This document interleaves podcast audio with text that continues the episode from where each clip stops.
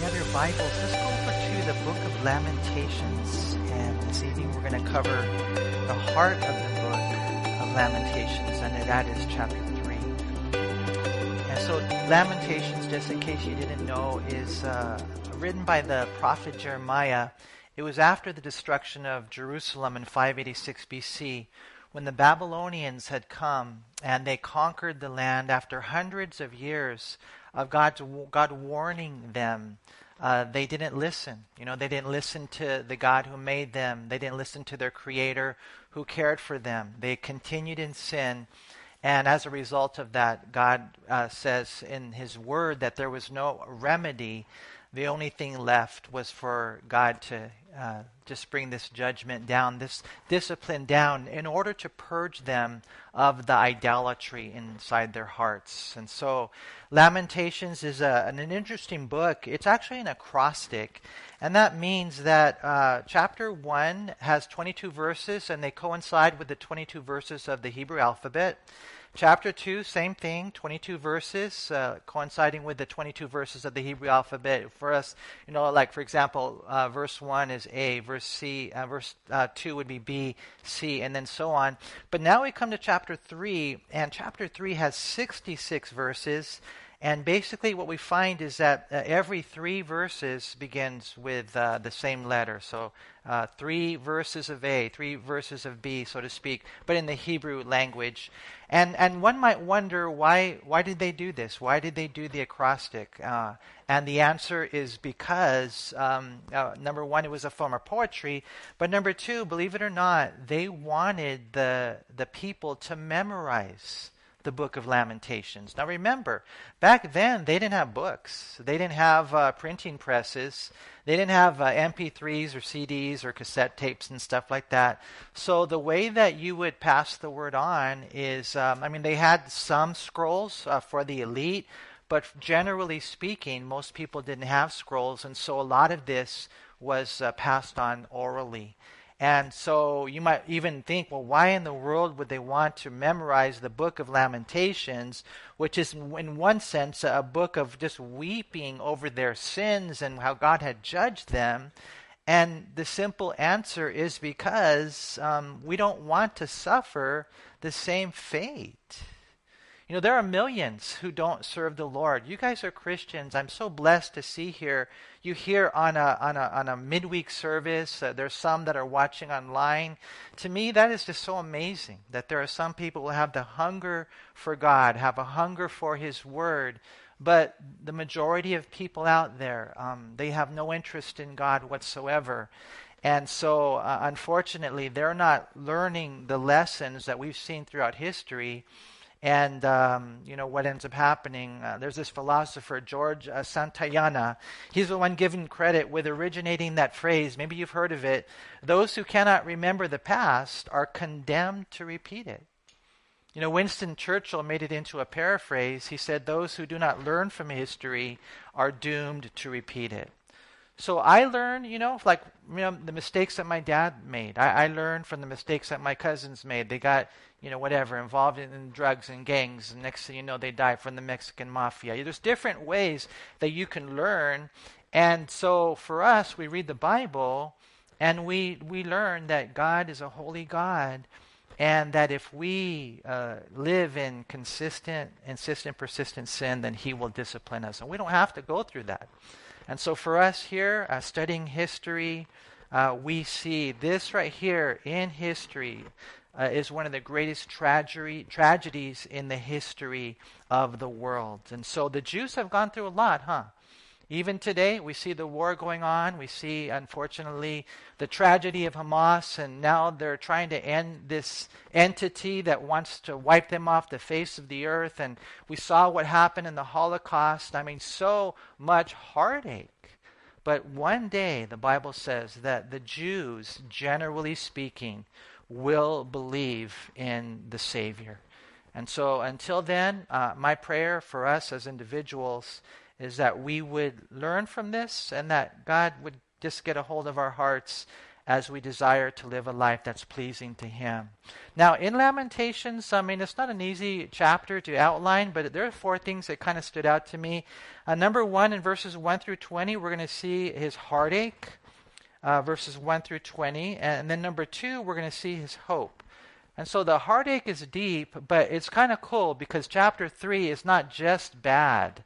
There's actually a lot of hope involved, and we're going to see that today Maybe you're here and you're going through hard times and you're struggling, and there might be someone watching online who doesn't even want to live. Uh, uh, Randy had mentioned that during this season, there's uh, this is the highest season of suicide, and so just in case you know you are, you're out there, uh, my prayer is that even as a result of today's study, that you would have hope May God give you hope for the future. So there's the heartache, and then verses 21 through 42, there's the hope.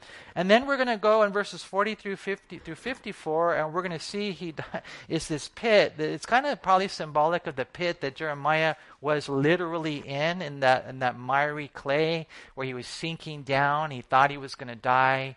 But then we're going to close the chapter in verses 55 through 66 with his prayer. And so let's go ahead and dive in. Lamentations chapter 3 in verse 1. And, and one thing, real quick, the chapter, it speaks from like an individual's perspective, you know? It, it's like, um, some say it's Jerusalem personified. Others say it's Jeremiah himself. But I think when you really look at the chapter, you're going to see it's just Jeremiah writing from the perspective of an individual who would have experienced this, uh, this whole nightmare. And so it's not Jerusalem uh, exclusively. It's not Jeremiah exclusively. This just he's just writing uh, as an individual going through this. Imagine uh, again, uh, just in case you haven't been here um, and you didn't know what this was all about, um, the Babylonian army coming in you know, they'd surrounded the city, uh, 586 BC. I mean, we're talking about the heartache of women even eating their own children because there was no food, and the soldiers coming in. The guys are weak. They're just uh, they're just dying everywhere. There's, there's murder everywhere. There's famine. There's disease. There's this heartache. And then just the, the Jews are then carried away uh, to Babylon. We're talking about them gouging out eyes. And in those days, they would cut off limbs. I mean, it was just the most horrible thing you can think of, kind of like what we saw Hamas do to the Jews in Israel. And so imagine the women being ravished. Imagine having to have gone through all that. This is what we see is the backdrop to the book of Lamentations. And so the thing about it is that it's not just something you, you might look at, you know, the Israel, you might look at even what's going on in Palestine and, and you kind of see the big picture and that, you know, I guess there's a place for that. But you can't just look at things like, you know, generally. You can't just look at things like nationally. You have to be able to see things personally. How individually this man, his wife, was ravished and then murdered and then their kids. What is that man going through? And now as he's writing, you know, you get to you get to kind of understand the personal perspective. And that's kind of how this chapter is written. So look what it says in verse 1. Uh, he says, I am, I am the man who has seen affliction by the rod of his wrath.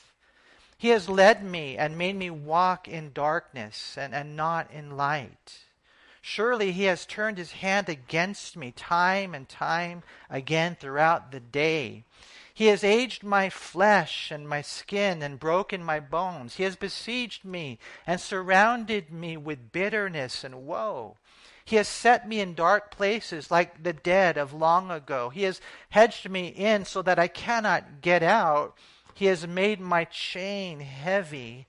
Even when I cry and shout, he shuts out my prayer. And, and, obviously, you know, this individual is just being honest. Maybe you're here. I don't know if you've ever, like, really just been honest with God. Like, Lord, you know, why did that person, why did this have to happen? Why? And, you know, you're going through things. They knew, they knew they were being disciplined, and he knew who was ultimately behind the discipline. It wasn't really the Babylonians, it was God. And all the pain and all the affliction and all the anguish and all the agony and all the suffering and all the darkness and all the death, it was just devastating everywhere. Who did this? It was God. And here you are, you're praying, you're even shouting in your prayer. But God doesn't hear. This is where this individual is. Now, maybe you're out there and you're one of those guys, you know, you just, you never complain, you never, you know, are, are, are like, you know, you're just, I don't know, some guys, it's almost like we're e- emotionless, you know, and, you know, we don't talk to God about the pains and the struggles and the questions that we have and and you're almost we're almost calloused sometimes and maybe you know that that's an advantage that you have but I'll tell you what if you're being disciplined by God if there's physical things that God is allowing to happen to your life and you're not even in tune with God about that, that's not a good place to be. And so you, you kind of got to bring it to the Lord. It, it's actually good to be able to articulate what's happened. Notice in verse 9 it says, He has blocked my ways with hewn stone. He has made my paths crooked. He has been to me a bear lying in wait, like a, a lion in ambush. He has turned aside my ways and torn me in pieces. He has made me desolate. He has bent his bow and set up as set me up as a target for the arrow. He has caused the arrows of his quiver to pierce my loins. Know, earlier in, in, in, verse 7, it says, He has hedged me in so that I cannot get out. Here in verse 9, it says, He has blocked my ways with hewn stone. There are some commentators that believe that what the, the Assyrians were actually the one that, that, that kind of started this in, in, in large scale, and the Babylonians picked up on it. They would literally put people in confined quarters like sardines. They would just pack them in and there was no way out, and they would just begin to die in that condition. And you, we can't even begin to imagine the horror that they were experiencing. And not just blocked by God. Right here in verse 10, he says God was like a lion, like, like a bear. Uh, I mean, a, a beast um, hunting him. Even then, he kind of switches it around. He's like an archer, you know, and he's got his bow that's pointing in my directions. And it's not just pointing in my direction, he's piercing me.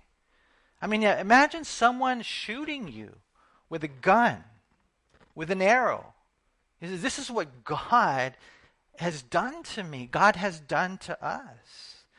Verse 14, he says, I, I, have become the ridicule of all my people, their, their taunting song all the day. And of course, we know Jeremiah went through this as a prophet of the Lord. We read that in Jeremiah 20, verse 7. But he says, God, God has filled me with bitterness. He has made me drink or wormwood. It's bitter, it's poison. He has also broken my teeth with gravel and covered me with ashes. And so I'm, as I'm getting older now, I don't know, you guys, you appreciate your teeth, right? So you don't have to floss all your teeth, just the ones you want to keep. Remember that, okay? and so here's Jeremiah, and he's like, man, my teeth are all messed up because I've been eating rocks. There's no food. And a lot of people believed that what they would do is they would, you know, there was the grain, there was the threshing floor, you know, and there was no food anywhere, so maybe there's a little bit of grain right there, so they would kind of sweep it up, put it in the dustpan, and try to make bread out of it, try to eat at least that. And what that did is it messed up their teeth. This is where this, this is what they experienced. You know, we have so much food, we don't have a clue. But we should try to put ourselves in this place where these guys they, they had no food like i said earlier it's hard to even conceive of the fact that a woman a mom would eat her child but there was no food and so here he's just pouring out his heart he says there in verse 17 you have moved my soul far from peace I have forgotten prosperity. And I said, My strength and my hope have perished from the Lord. Remember my affliction and roaming, the wormwood and the gall, my soul still remembers and sinks within me. You know, and I again, can't even begin to imagine the justice of God. Because you might read this and you might think, man, God is so bad that God would allow this to happen to them. You want to know what that is? That that's probably even less than what they deserve. And in all reality, you guys, we have to understand what the Bible teaches. It's less than what we would deserve. Because we sinned against God. And so I can't even begin to imagine what would happen if God just gave us justice. You know, right here he says, um, you know, my, um, you have moved me, my soul, far from peace. Be, because when one is an enemy of God, how can there be peace? You know, there's no peace without Jesus. But but the Jews back then they continued to live without the living God. And today we see it as well. People continue in their sin, murders, molesters. They're out there, the liars, the lusters, the haters, the hitters. They're all out there, right? The the adulterers, the abusers, the atheists. Um, some are positional, some are just practical atheists. They say they believe in God, but they don't live as if there really is a God. Some people, oh, yeah, I believe in God. Well, do you do what He tells you to do? I mean, for me, and I pray, uh, it's not just for pastors. You guys, we got to know this. I, I wake up in the morning, get out of bed, and just all day long, God is the one that I have to live for. I mean, I wake up in the morning and, you know, my prayer is that, Lord, just all day long, I'm not going to think anything or say anything or do anything or make any decisions or just be anything that would displease you. But most people, they don't live that way. I know a lot of you do. A lot of you have that heart. You know, this was a, a tough time, the way that they didn't obey God. And then there were the religious leaders of that day who were only in it for themselves. And so this is what Judah was facing. There was Jeremiah and there was a couple other prophets, but the priests and the leaders and the religious guys, for the most part, they were not in it for the, the Lord and they didn't have a relationship with God. And so, you know, no one wanted to hear them. I mean, I just, I'm so blessed. Again, I was thinking about it, man, you guys would come to a Bible study. I mean, it's, a, it's, an, it's an amazing thing. They, they would not come to a Bible study. You know, and so that was where they were. And then, after hundreds, literally hundreds of years of warning, the day finally arrived. It's, it's time to pay up. The day of reckoning, the day of justice.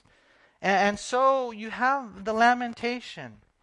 And I don't know how you guys feel reading this stuff. You know, I'm not sure you know, if you enjoy it, I don't think it's all that palatable, but we need to taste this for what it is. We need to take it in. And just my prayer is the simple doctrine of the fact that God is a holy God and he will discipline the believer and punish the non believer. Right? A very simple verse uh, just to know. One of the staple scriptures of the Bible is Galatians 6, 7, and 8. Do not be deceived. See, don't let someone out there deceive you into thinking anything different. Even some of these guys that say they're Christians. No, don't be deceived. God is not mocked. For whatever a man sows, that he will also reap. For he who sows to his flesh will of the flesh reap corruption, but he who sows to the Spirit will of the Spirit reap everlasting life. And so it, eh, don't be deceived. Don't let anyone think you that you can, you know, you're going to get like a, you're going to find a loophole in this whole thing? No, if we plant sin, we will reap the harvest of that. This is God in His love communicating to us. Don't plant bad seed, plant good seed.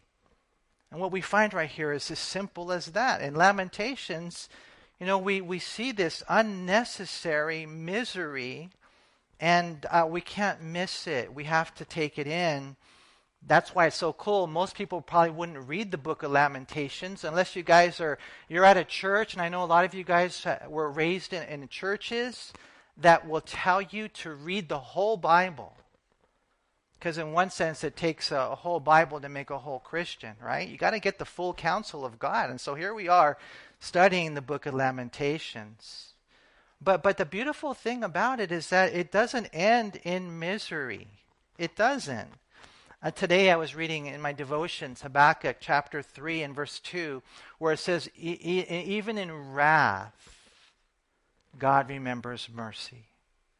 And you'll see that as you're reading through the prophets, and there are all these prophets Isaiah, Jeremiah, Ezekiel, the minor prophets, Daniel. The thing about it is that so cool is that as you're reading about God saying, I need to discipline my people, I will judge the world, there's always the mercy that's mingled in there. There's always the opportunity. Listen, you don't have to experience that. I have this life for you, but you got to choose to obey.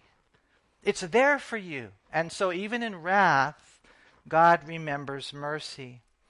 You know, here's something that Lord showed me God's heavy hand would fall, but grace would follow.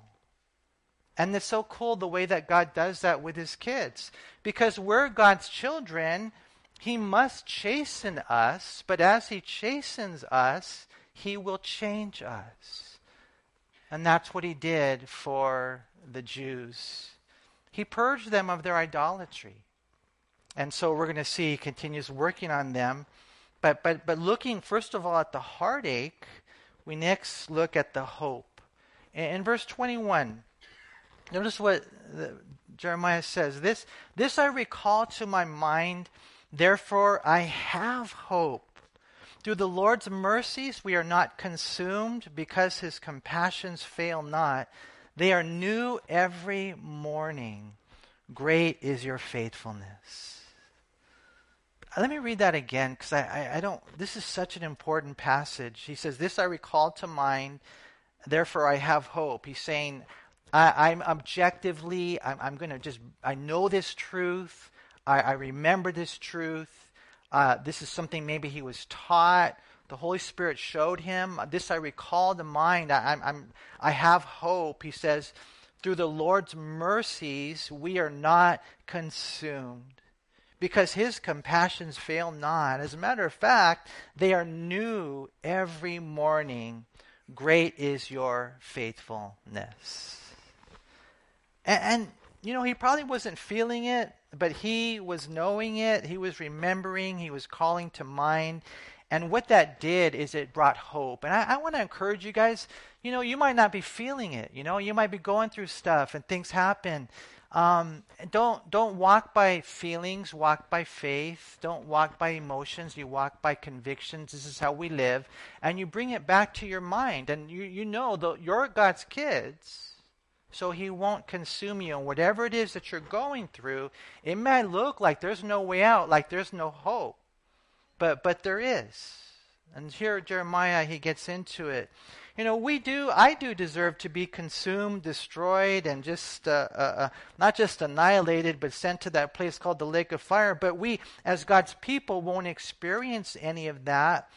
And it's not because we Sometimes I think this, you guys. I think, well, eventually, God, I'm going to be a pastor long enough, a Christian long enough, so that I won't fail. Eventually, I'm going to be so good at this that I won't fail. And God says, he, as, after he laughs uh, for a little bit, he says, Manny, you'll never reach a day or point where you won't fail. My, my compassions are the, is, what, is what won't fail. That, that won't fail. My faithfulness for you. It, it's because God's. I love the fact that the, the word compassions is is in plural. You know that His compassions are are are, are new every morning.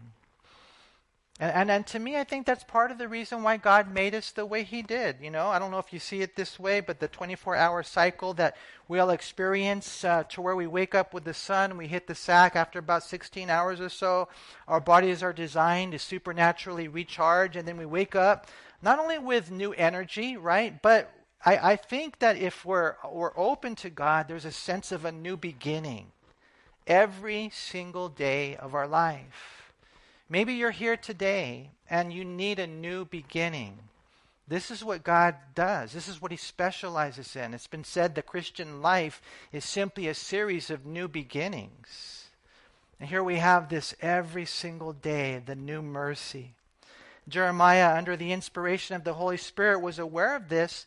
Even when all hope was eclipsed from his human eyes, he realized, you know what, I can't see it, and I don't know how God's going to do it. It looks crazy, you know, the all the people are off to Babylon. And when you read the book of Jeremiah, not only were they taken away from Babylon, but then even the governor that was left there was killed, you know, and then they, you know, they fled to Egypt. That's where Jeremiah died. Jeremiah died in Egypt. And, and so, you know, you look at it and it's like there's no, there's no hope. But, but he knew there was. He just knew it because, it, not because he could see it or he could figure it out, but because he knew the promises of God. He knew who God was. And this is where we need to be. You know, they may have lost their health, they lost their wealth, they lost the glorious city, that amazing temple, they, they lost the land, they lost so many loved ones along the way and all their dreams they had. Well these were my dreams and this was my destiny. All that was was gone. They they lost so much but they didn't lose everything because they didn't lose god. And, and to us that's the most important part of life, the most important person in life. As a matter of fact, verse 24, it says, The Lord is my portion, says my soul.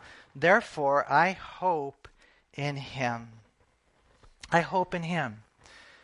Now, now again, more than likely, you know, we're, we're not all that bad. Most of you guys have food at home, right? You're going to go home and have some cereal, right? Is it okay to have cereal at night in the evening? I think it is because you can have a cookie and milk. What's the difference?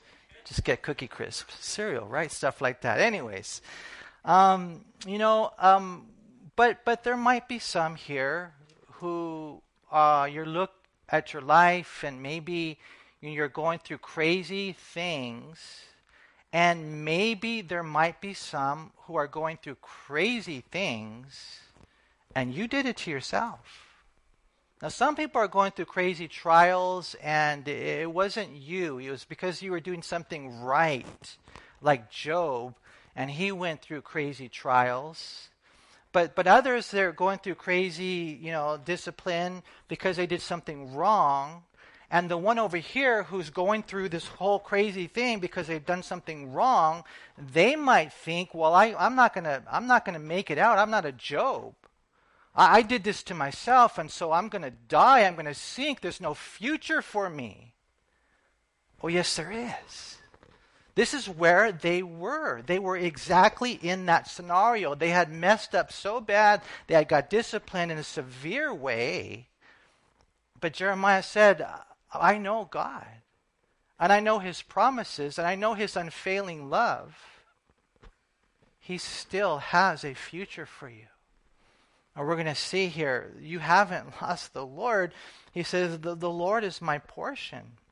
You know, I was thinking about that, that, that tree. Um, I think it's called the banyan tree in Maui, um, Hawaii. Do you guys remember what happened? It wasn't that long ago. Crazy fire in, in Maui. I think 97 people lost their lives. Now, you know, I don't know if my brother here, there's different people who um, they think that maybe the fire was set intentionally.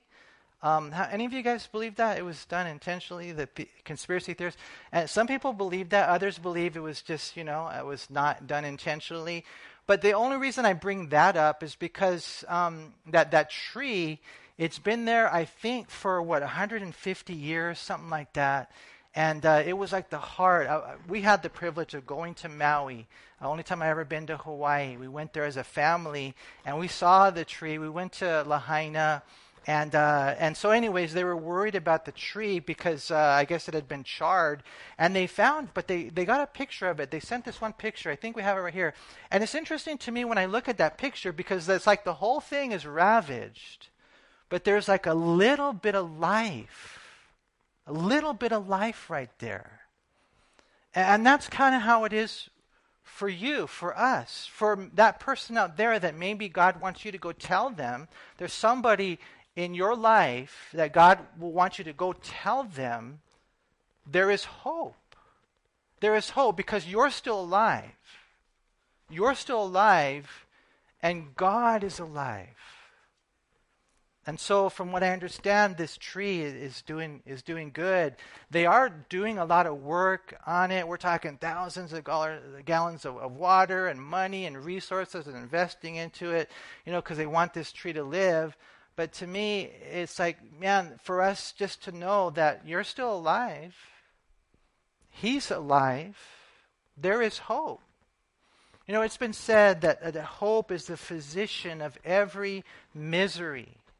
If you're here today and you're looking your future and you're thinking, well, there's no hope for me, there's no way it can be good, then you're missing the whole point of the scriptures. The scriptures say your future is good. You know, one, one person said, Hope is like the sun, which as we journey toward it, casts the shadow of our burden behind us. But you have to go towards the sun, S O N. You have to draw close to Christ. This is the only way. Notice what we read in verse 25. It says that the Lord is good to those who wait for him, to the soul who seeks him. It is good that one should hope and wait quietly for the salvation of the Lord. It is good for a man to bear the yoke in his youth. You know, Jeremiah knew that even though it looked as if they'd lost everything, that since they still had the Lord, all they had to do was be patient and and wait on him and seek him and and be still in that place and then in time according to God's will the good would come. You know, if you're a believer, um, notice what it says right there. Um, in verse 24, the, the Lord is my portion, says my soul. If you're a believer, you can say that. The Lord is my portion. And sometimes you guys need to be, get a little weird and talk to yourself. It's okay, you can say that. The Lord is my portion. I, I don't own a house. I don't have a lot of money. I might not have the big car or whatever it is. You know, the, I don't know what's going to happen when I retire or whatever, if I ever get the opportunity to do that. But I do know one thing I got the Lord. The Lord is my portion, right? And so you can say that as a believer. He says he's good to those who who wait on him, not not those who hurry him. He's good to those who seek him. You know, maybe you're here, and part of the problem is, I think, because we live in a microwave society, that, you know, if things don't, you know, look good right away, we immediately get discouraged. No, we need to be patient. We need to wait on the Lord. Spurgeon said, Do not be in a hurry. Do not expect to be delivered out of your troubles the first time you begin to cry unto God. Oh, no, the Lord is good unto them that wait for him, to the soul that seeks him. And so, whatever it is that you're going through, and you go and you pray, and it's already been whatever three days, and you haven't seen any improvement, God says, "No, you got to keep praying. You got to, you know, three years might it might take longer, but God will move." You know, it's interesting how he talks about right here how um, it, it is good for a man to bear the yoke in his youth, which is an interesting uh, truth. Uh, David Guzik said there are seasons of adversity and sometimes it's better to have those seasons when one is young. If God disciplines us when we're young, it's to train us for a fruitful future. And, so sometimes you see a young person, and, and normally we would think like young people, they're going to have a good life. They're going to have an easy life. They should have it easy, right? But sometimes you see these young people going through tremendous trials. And, but, and he says right there, it, it's good for them because it, it, it teaches them, you know, these important truths so that now they can live the rest of their life, hopefully, with the character that God has formed in them. You know, I, I was thinking about Daniel. More than likely, he was a young teenager, some say maybe even 12 years old, when he was carried away to Babylon in 605 BC. And he was there for at least 70 years. But he went through it, more than likely, both his parents died. More than likely, you know, his siblings died. But he went through it as a young man and God formed character. And so, you know, it's a kind of a, a cool verse. Not that you would necessarily put it on someone, but um, prayerfully we learn. Uh, some of you guys here, you're younger. You know, you've gone through things. Some of us, we're not younger anymore, huh?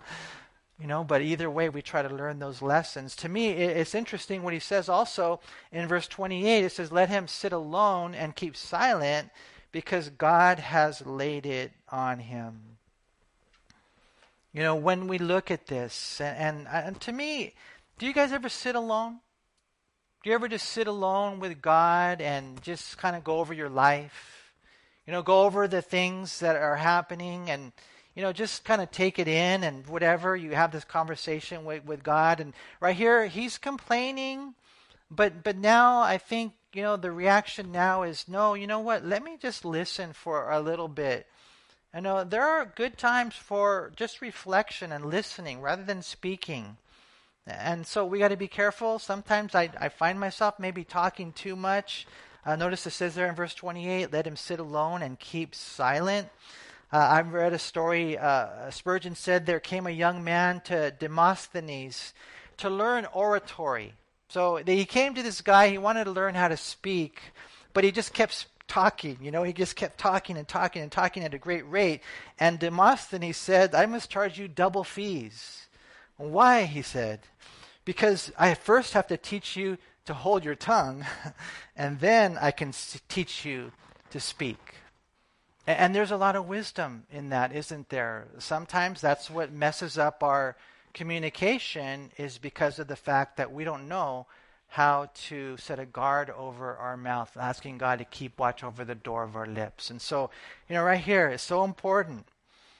You know, he's saying, God, you know, there, there, there's no hope. Oh, yes, there is hope. As a matter of fact, your mercies are new every morning. And so we'll do this, God. Even coming to a place, look where it says in verse 29 let him put his mouth in the dust. There may yet be hope. Now, now, can you picture yourself putting your mouth in the dust? But what that was was a symbolism of total submission.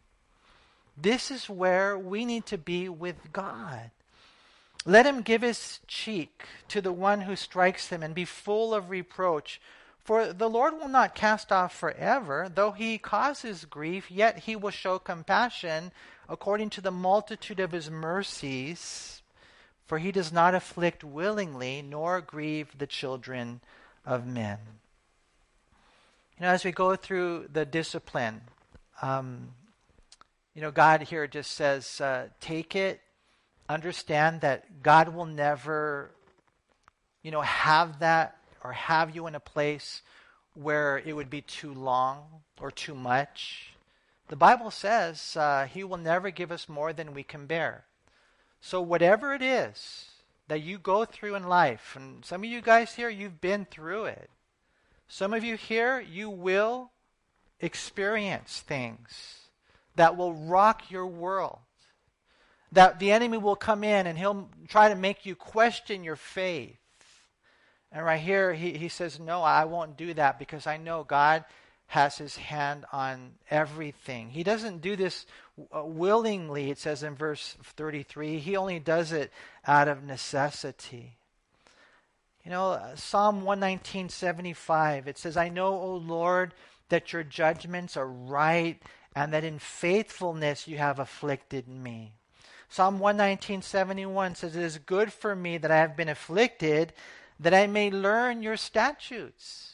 You know, there might be some. And again, this is a midweek service, so I know it's a little different, but there might be some here who are really not interested in learning the Bible. You know, right here he says, It's good that I got afflicted because now I'm learning the Bible. If that's what it takes, then so be it, Lord, let it come. Look at verse 67 of Psalm 119. Before I was afflicted, I went astray, but now I keep your word. I mean, God has his path. Man, I pray that we would never veer off of it, but he says it, it took the affliction to keep me on track. And what God is doing, you guys, is He's making the best version of you He's conforming us into the image of His Son. And sometimes it requires discipline. Some of you parents here, have you ever had to discipline your kids? Every once in a while, huh? Hebrews 12:10 for for they indeed for a few days chastened us as seemed best to them speaking of our human fathers but he our heavenly father for our profit that we may be partakers of his holiness And so, as we go through life, I, I pray that we would never lose that anchor of hope. He says in verse 34, um, again, the Lord doesn't just randomly smash people into prisons. He says in verse 34 to, to crush under one's feet all the prisoners of the earth, to turn aside the justice due a man before the face of the Most High, or subvert a, a man in his cause. The Lord does not approve. He doesn't randomly discipline, but, but He does. Look at verse 37. Who is he who speaks and it comes to pass when the Lord has not commanded it? Is it not from the mouth of the Most High that woe and well being proceed? Why should a living man complain, a man for the punishment of his sins, or in view of his sins? Verse 40 says, Let us search out and examine our ways and turn back to the Lord. Let us lift our hearts and hands to God in heaven. No, I mean, you guys wouldn't be like that, I'm, I'm thinking, but can you visualize or can you imagine someone fighting God? You know, they might even come to church and, you know, I'm just going to show up, but I have a different agenda. I'm not really here for God. And you watch, I'm going to get away with it. You're not going to get away with it. Oh, no. God has the last word. Who speaks woe? Who speaks well being? God does. And this is what he says right here. You know, I think of Pharaoh. He was fighting God, and he had a, reason, you know, the money, the power. Eh, but there in the book of Exodus, it was a very simple command from the Creator. God said it's time to let his people go. Let the Jews go. Let my people go. The Lord said, Let my people go. And Pharaoh said, Who's the Lord? Who's the Lord that I should obey the Lord? I mean, and he fought him tooth and nail, and he dragged out that battle. But in the end, who won? Eh, the, the Lord will win every time. Why would you fight it? Surrender your life to God now. To the, to, the, to the point where our mouths are in the dust. Total submission to God. You can't be like, well, I'm a Christian, but I'm going to kind of keep this area of my life. You know, it's like a little hidden thing. No one sees it. God sees everything. And so we find right here, he says, no, we can't fight God. You know, Pharaoh's nation was devastated. His army, his great army, was destroyed, and his son died. Those are things that are unnecessary. We can't fight our Heavenly Father I pray that we wouldn't even complain against our Creator because from His mouth comes the woes and the well beings. And so it's interesting what He says in verse 40. You guys, let us search out our, our, our, and examine our ways and turn back to the Lord. I love this. Verse 41 Let us lift our hearts and hands to God in heaven. Can you visualize yourself like tonight? Maybe that's what you need to do. Give God your heart. Just say, Here, God, I, I give it to you. The heart is your seat of volition. It's where you make your decisions. You give your heart. You don't follow your heart. You, you know, you tell your heart to submit to God. You give it to God. You know, when he talks about searching and examining our ways in verse 40, you know, our, our sins, the, the sins that I have, and I have to do this too, not just you, the sins, you know, we, they must not be casually and superficially confessed. We, we don't focus on our sins and dwell there, but, but there are those times of examination. And, and as we see what's going on and God shows us the things that need to be given and surrendered to Him, this is when we make progress. In verse 42, it says, We have transgressed and rebelled. Uh, you have not pardoned. So, why wouldn't God pardon? Why wouldn't God forgive someone? Is it because God is not a, a good forgiver? no, the only way that God wouldn't pardon someone is if that person refuses the forgiveness that is provided in his Son, Jesus Christ. They refuse Jesus, and they are unrepentant of their sins. But if you're here tonight and you're like, Lord, I, I give you every area of my life, I, I'm not going to hold on to it, harbor sin, I believe in Jesus, then there is the pardon that is so beautiful. Isaiah 55 7, it says, Let the wicked forsake his way, and the unrighteous man his thoughts. Let him return to the Lord, and he will have mercy on him, and to our God, for he will abundantly pardon whatever you've done. You know, you're not here by random accident. You, maybe you even came with maybe not the best motives. You know, I'm not sure why you're here, but you're here. And if God brought you here, He brought you here to pardon you of your sins so that you would not have to face the sentence of what those sins will cause. And so this is how. It's as simple. You put your faith in Christ, not just here, but here. You put your faith in Him and you turn from those sins and you turn to Him. And so it's just cool. The, the heartache and then the hope. And then, real quick, we're going to see the pit and, and, and then the prayer. Look at verse 43. You have covered yourself with anger and pursued us. You have slain and not pitied. You have covered yourself with a cloud, that prayer should not pass through. You have made us as an offscouring and refuse in the midst of the peoples. All our enemies have opened their mouths against us. Fear and a snare have come upon us, desolation and destruction. And this is why Jeremiah was called the weeping prophet. It says in verse 48 My eyes overflow with rivers of water for the destruction of the daughter of my people. My eyes flow and they don't stop flowing without interruption till the Lord from heaven looks down and sees. My eyes bring suffering to my soul because of all the daughters of my city. And I, have had dreams where bad things have happened. Uh, I've had some dreams, and I tell you what, the crazy dreams, in my dreams, I remember just weeping, just weeping uncontrollably, waking up weeping. See, maybe you've never been through this, but man, this is crazy things that happen. And imagine if people die without Christ. And so, what we find right here, he says, this is what happened. My, my enemies, verse 52, without cause hunted me down like a bird. They, they silenced my life in the pit and threw stones at me. The waters flowed over my head. I said, I am cut off. In other words, this is a time where I think Jeremiah, if you read Jeremiah 38, is when they threw him in the miry pit. He was sinking. We don't know how far down he was. Perhaps the waters were going above him. Perhaps he thought he was dead. This is maybe what he's experiencing. I think we have a little visual here. You can kind of see it. Um, eventually, they did go and they, you know, put their clothes and they took him up. But but what we see right here is this pit that a person can be in, and my heart just aches to think that there are some who don't want to live. There are some who have given up on life.